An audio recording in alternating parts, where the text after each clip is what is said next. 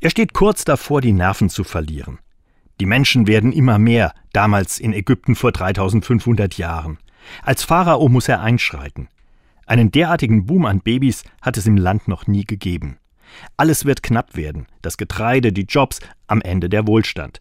Er hat keine gute Idee, was er mit den Babyboomern machen soll.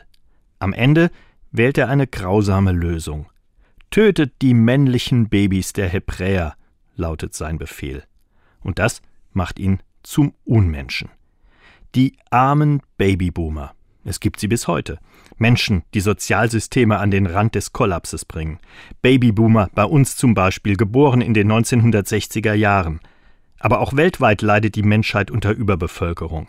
Acht Milliarden sind wir mittlerweile, Tendenz weiter steigend. Wir stehen vor gewaltigen Herausforderungen, ähnlich wie damals beim Pharao. Aber bitte diesmal die Probleme nicht in seinem Stil lösen. Er ist mit seiner Brutalität gescheitert und hat am Ende eine Fluchtbewegung ausgelöst. Auch das wiederholt sich gerade wieder. Damals eine Flucht in die Freiheit, eine Flucht nach vorne sozusagen. Fluchten heute führen die Welt oft an Grenzen ihrer Menschlichkeit. Die soll nicht verloren gehen. Bitte keine Pharao-Zustände mehr.